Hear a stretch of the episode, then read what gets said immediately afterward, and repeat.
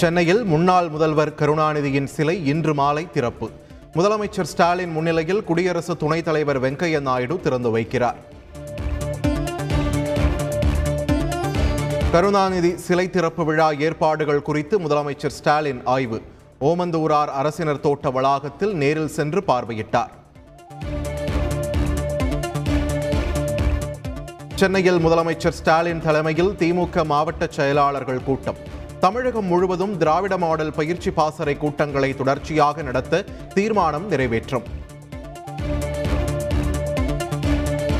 எடப்பாடி பழனிசாமி என்றுமே எதிர்க்கட்சித் தலைவராக செயல்பட்டதில்லை என்று முன்னாள் அமைச்சர் ஜெயக்குமார் கருத்து. எதிர்க்கட்சித் தலைவருக்கு உபதேசம் செய்ய வேண்டாம் எனவும் அமைச்சர் சக்கரபாணிக்கு பதில். பாமக பொதுக்குழு கூட்டத்தில் கட்சியின் தலைவராக அன்புமணி தேர்வு.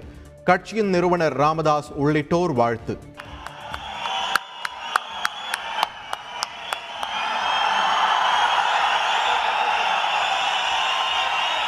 சென்னையா மருத்துவர் அன்புமணி அவர்கள். மதுரையில் காந்தி நினைவு அருங்காட்சியகம் புனரமைப்பு. இரண்டு கோடியே பனிரெண்டு லட்சம் ரூபாய் செலவில் பணிகளை துவக்க நடவடிக்கை.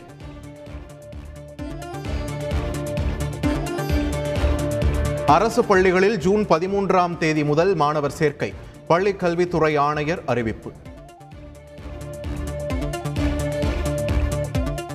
கோவையில் பிரபல உணவகத்தில் வருமான வரித்துறை சோதனை. நாற்பது இடங்களில் அதிகாரிகள் அதிரடி.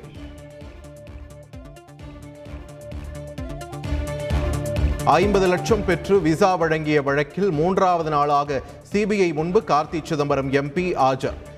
ஐந்து நாள் டெஸ்ட் போட்டியில் மூன்றாவது நாள் என கருத்து.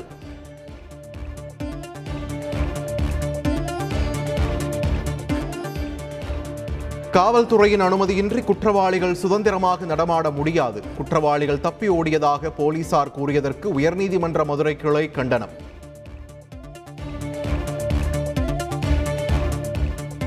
சென்னை தாம்பரம் அருகே மனைவி மகன் மகளை குன்றுவிட்டு தற்கொலை செய்த தனியார் நிறுவன ஊழியர்.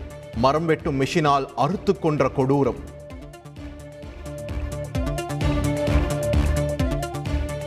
ஆன்லைனில் ரம்பம் வாங்கி குடும்பத்தை கொலை செய்துள்ளார். தாம்பரம் மாநகர காவல் ஆணையர் ரவி பேட்டி.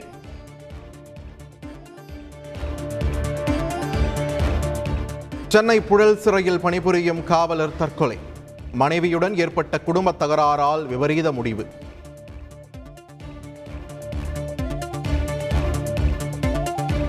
ராமேஸ்வரத்தில் மீனவ பெண் பாலியல் படுகொலை வழக்கில் இரண்டு பேர் சிறையில் அடைப்பு. நீதிமன்றத்தில் ஆஜர்படுத்தி போலீசார் நடவடிக்கை.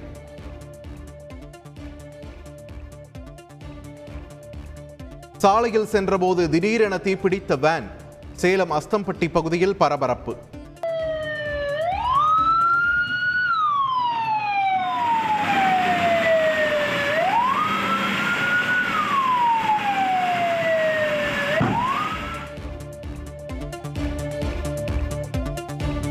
புதுக்கோட்டை கோவில் திருவிழாவில் நடைபெற்ற ஜல்லிக்கட்டு போட்டியில் கைகலப்பு. தடியடி நடத்தி கலைத்த போலீசார்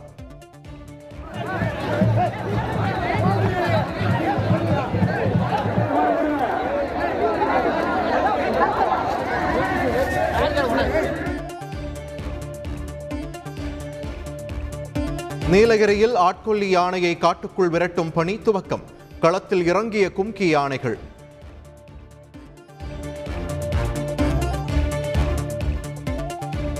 ஆந்திராவில் எரிவாயு சிலிண்டர் வெடித்து நான்கு பேர் பலி.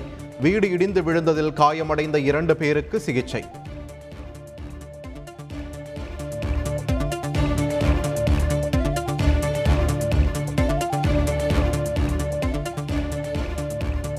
பஞ்சாபில் முன்னாள் முதலமைச்சர்கள் உட்பட நானூற்று இருபத்தி நான்கு பேரின் பாதுகாப்பு நீக்கம். ஆம் ஆத்மி அரசு அதிரடி நடவடிக்கை.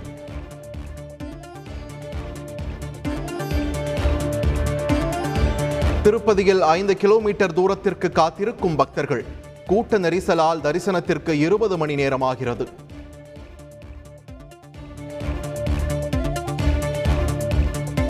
வரத்து குறைவால் தக்காளி விலை மீண்டும் உயர்வு.